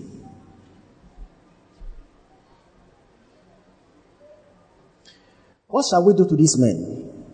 For that indeed a notable miracle has been done by them and is manifest to all them that dwell in Jerusalem, and we cannot deny it. Now, this is what the Supreme Court, the Sanhedrin, were saying. But that it spread no further among the people. Let us strictly threaten them that they speak henceforth no more in his name, in this name. And they, and they called them and commanded them not to speak at all on, nor teach in the name of Jesus. Now, they did, they, they did a great miracle. Why don't you tell them not to stop performing miracles? That's what you should have told them to do. No more miracles. Stop performing miracles. That, that's not what they said. They want them not to teach in the name. You know why? Because the more the name is taught, the more the miracles are produced. It is the name that produced the miracle. So they didn't say stop the, the miracles. They threatened them to stop teaching in the name. Hallelujah. And when they go down, they prayed. They prayed that signs and wonders be done in the name of the Holy Child Jesus. And as they prayed, the place was shaking. And when you read chapter 3 and chapter 4, you see the name, the name, the name. They were swallowed up in the name. Why did they have miracles more than we do? Because they lived in the name. In Acts chapter 19, the Bible speaks of the sons of Sceva. Now in Acts 19, beginning from verse 1, there was a great revival in Ephesus. Aha. You see, Paul taught in a certain school of one Ty- Tyrannus. He taught there for two years, and a revival broke out in Ephesus. And that is where all the churches in Asia were established. The first one was Ephesus, and all the churches began to be established. Pergamum, Smyrna, Laodicea, Thyatira, they all started through the revival that came from Ephesus. Praise God. And in, the Bible says that God wrought special miracles by the hand of Paul. So people's hankies and all of aprons were special miracles. But how did the miracles happen? The Bible says that there were seven sons of one Sceva who was a chief priest. He was a Jew, but he was a backsliding Jew because he had become a priest of the goddess Diana in Ephesus. Uh-huh. And Luke called him Sceva, which was actually a nickname. Sceva means left-handed, a scoundrel who is left-handed. That was not his proper name. So his sons took upon them to deliver people. And they were saying, in the name of Jesus whom Paul preaches. Now, why were they imitating Paul? Because that is what they saw Paul do. They said, in the name of Jesus, we adjure you by the name whom Paul preaches. So they were trying to pretend to use the name of Jesus to cast out devils. Why? Because that's what they saw Paul do. So all along, Paul has been using the name. So where did the special miracles came from? The name. It was the center of the revival. That is why they could copy it, but it didn't happen. It didn't work for them because the name is the believer's right, and they were not believers, so it never worked for them. The name is powerful. Now, Jesus said in Matthew chapter 18, verse 20. Look at what he said. Matthew 18, verse 20. For where two or three are gathered together in my name, there I am in the midst of them. Now, the word in is eyes, E-I-S. So in the Greek, it's the word into. It's not in, into. Where two or three are gathered together into my name. That's the Greek. Into my name. you know what it means? As we are gathered, we are all conscious. We are in the name. We are all conscious of what the name can do and what the name is. We have gathered into the name. we will see salvation. We will see miracles. We will see into the name. There I am in the midst of them. Now, in the Greek, the grammatical construction is in the reverse. The Greek says, In the midst of them I am. If two or three are gathered together into my name, if they are conscious of my name, in the midst of them I am. You know, I am. Exodus 3, verse 14, I am that I am. You know, I am. Jesus said, I am the light of the world, and opened the eyes of the of blind Bartimaeus. He said, I am the resurrection and the life, and raised Lazarus. He said, I am the bread of life, and multiplied bread. I am is a blank check. Whatever your need is, I am solution to you. Aha. Uh-huh. So if we are gathered into his name, we begin to see the I am. The name provoked the I amness of God. Miracles. Now in John chapter 14, verse 12, look at what Jesus said. Verily, verily, I say unto you. You know, verily, verily is actually amen, amen, I say unto you. It's a nice way of saying, I swear, I swear, I say unto you. Amen. That's, that's the Greek. It means what I'm saying is inevitable, irrevocable, and immutable. Amen, amen, I say unto you, he that believeth on me, the works that I do shall he do also. And greater works than these shall he do because I go to my Father. Okay, how many of you want to do the, the greater works of Jesus? But how will it be done? The next verse. And a conjunction. It joins the previous verse. And whatsoever ye shall ask in my name, that will I do that the Father may be glorified in the Son. That's how the greater works is done. The word acts is not acts, it's actually, the Greek says, whatever you would demand according to your rights and privileges. Whatever you would demand. This is not, Father, do this for me. No. And when someone is sick, you don't go and say, Oh, dear Father, please, Father, heal my brother. Please, Father, that's not what he's talking about. You go and say, In the name of Jesus, I demand your health. That's the word aiteo. Whatever you demand, according to your rights and privileges, in my name. He said, I will do it. And when I do it, what, you know what happens? The Father is glorified in the Son. It honors the Father. It's, look, when Jesus did all those miracles helping people, the Father was glorified. The Father was honored. When your prayers are answered, the Father is honored. Hallelujah. Praise the Lord. The name. Whatever you demand. Look, you have to demand your health. You have to demand your strength. You have to use the name.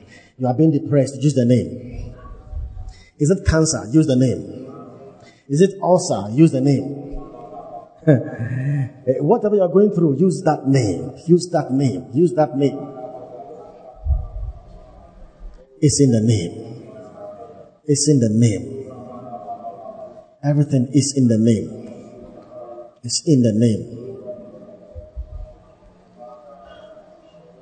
And whenever you are praying, one mistake people do is that whenever you are praying, Jesus said in John 16 23, in that day you shall ask me nothing. Whatsoever you shall ask the Father in my name. John 16, not 33, 23. Whatsoever you shall ask the Father in my name. When you're praying, don't pray by saying, Dear Lord Jesus, I pray. Wrong. You don't pray like that.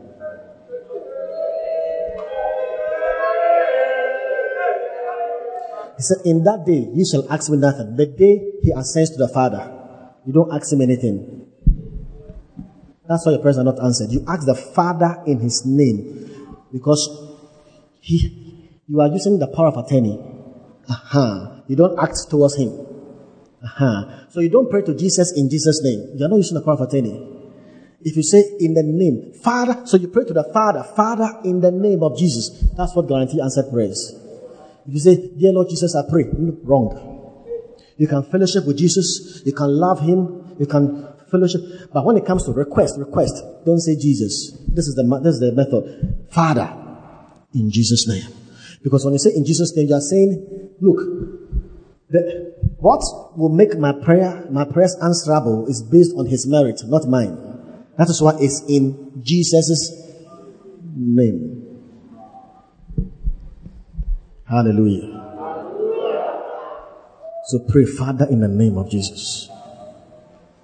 Then the miracles are happening. Then the miracles are happening. The name is yours.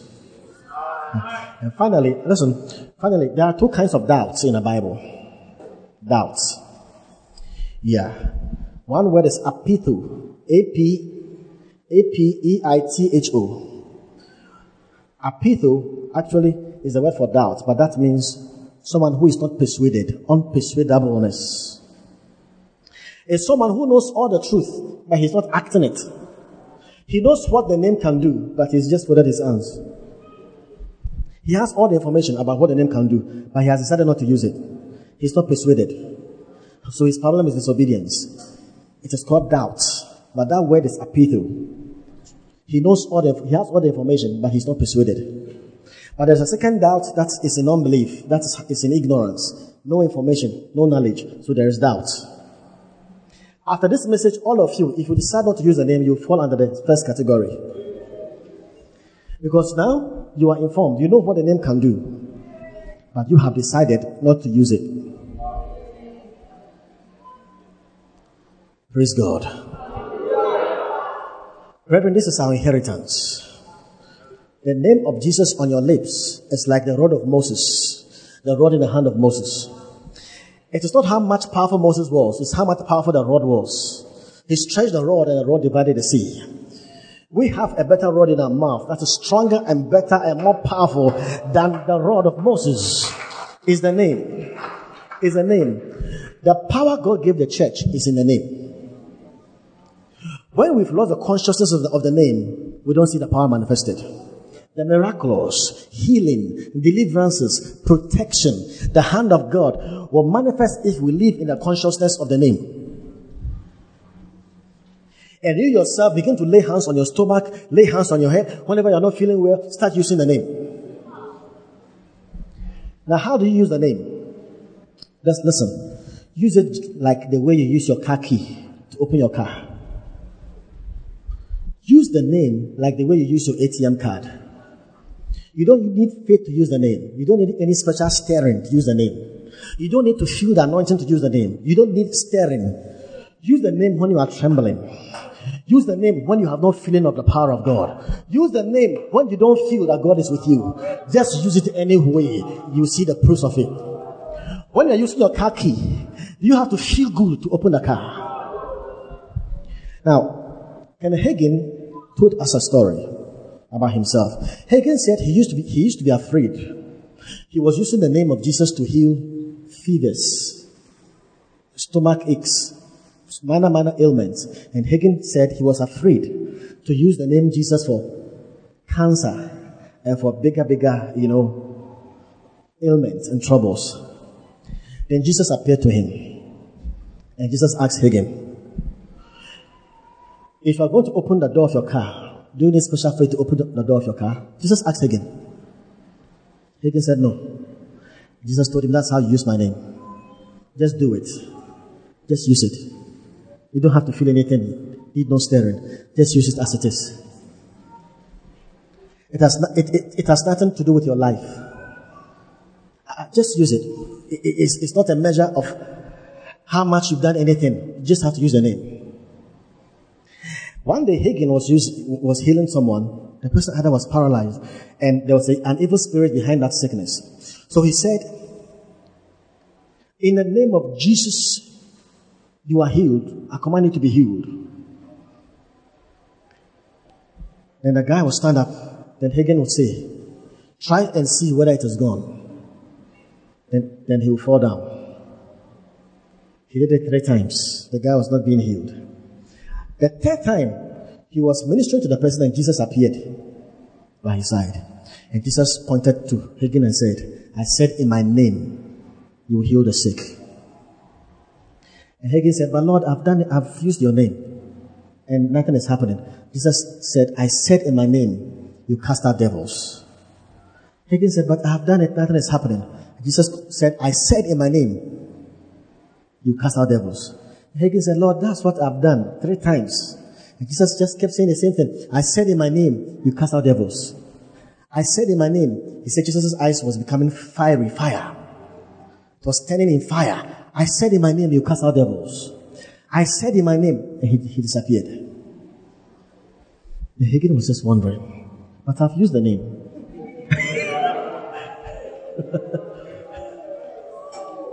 then he got to know where he missed it. So when he cast out the spirit, he said, tell the guy, try and see. The problem was in the word try. Try. So he changed his diction and said, do it, you are healed. He did it and he was healed.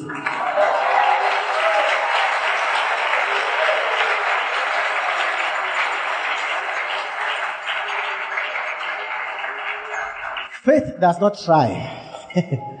Faith doesn't try. Faith is not an attempt into victory. Faith is the victory. Hallelujah. Brethren, you have the name. If you are attacked on the road, use the name Jesus.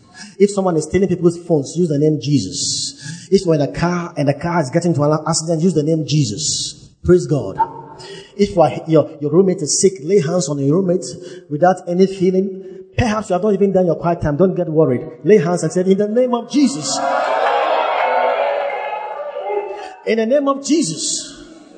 Aha. Just use the name, just use the name, just use the name, just use the name. Create your future with a name. Shape your destiny with a name. Live victoriously with the name. Overcome depression with the name. With the name you can cast out depression. With the name you can release joy for your life. You can release health for your life. Everything is in the name. The oath of God is behind that name. The oath of God is behind that name. Everything has been brought into the subjection of that name. It is the most powerful name in all of the earth. All that he is, all that he has obtained, all of his finished work is in the name. The name Jesus. The name Jesus. The name Jesus. The union of the Trinity is behind the name. The powers of deity is behind the name. The throne of God is behind the name. The wealth of the eternities is behind the name. The name. The name. And in this room, every sickness in your body is disappearing by the name. The name. The name. The name. Satan is disarmed. Satan is paralyzed by the name. The name. The name. The name. The name. You had a bad dream. Use the name. You had a bad dream. Use the name. Situations are bad. Use the name. The name. The name. The name. We live in the name. We dwell in the name. Hey, we are gathered into the name. In the midst of them, I am. Hey, Jehovah is here. The name is here. The name. The name. The name, the name, the name. The secret for the miraculous, the supernatural is in the name. The name, the name, the name, just the name. The name, just the name. The name, the name. Babara, Basunde, Kabarende, Jube, Kamde, Sunde, Zunde, Zunde. Hey, the name. The name. The name. the name. The name. The name. Irba Sambra, Zimba Simbran, Zebra Sambra, Vibra Simbran. Use the name right now. Is the rod of Moses. Divide every sea of impediment. Use the name. Use the name. Malasati. Jesus' anointing is in the name.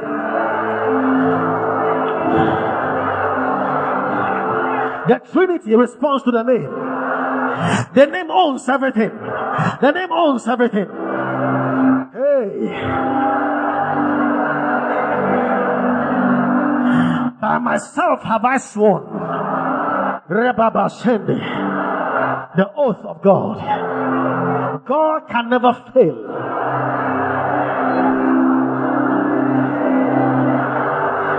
The right hand of God. The infinite heights. Yebele, Simbele, Simbele, Simbele, Simbele.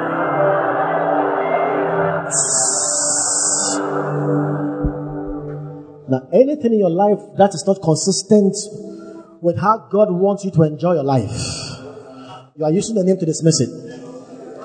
It can be depression, it can be academic failure, it can be poverty, it can be addiction, masturbation, pornography. Something has held your life. It can be bitterness. Oh, the name. Oh, the name. Come on. Use your weapon. Say, in the name of Jesus, cast it out. Now begin to dismiss it from your life. Malabashanda. Dismiss it. In the name. The name. The name. The name. The name. The name. The name. The name. Hey. Hey. Hey. Hey. Hey. Hey. Hey.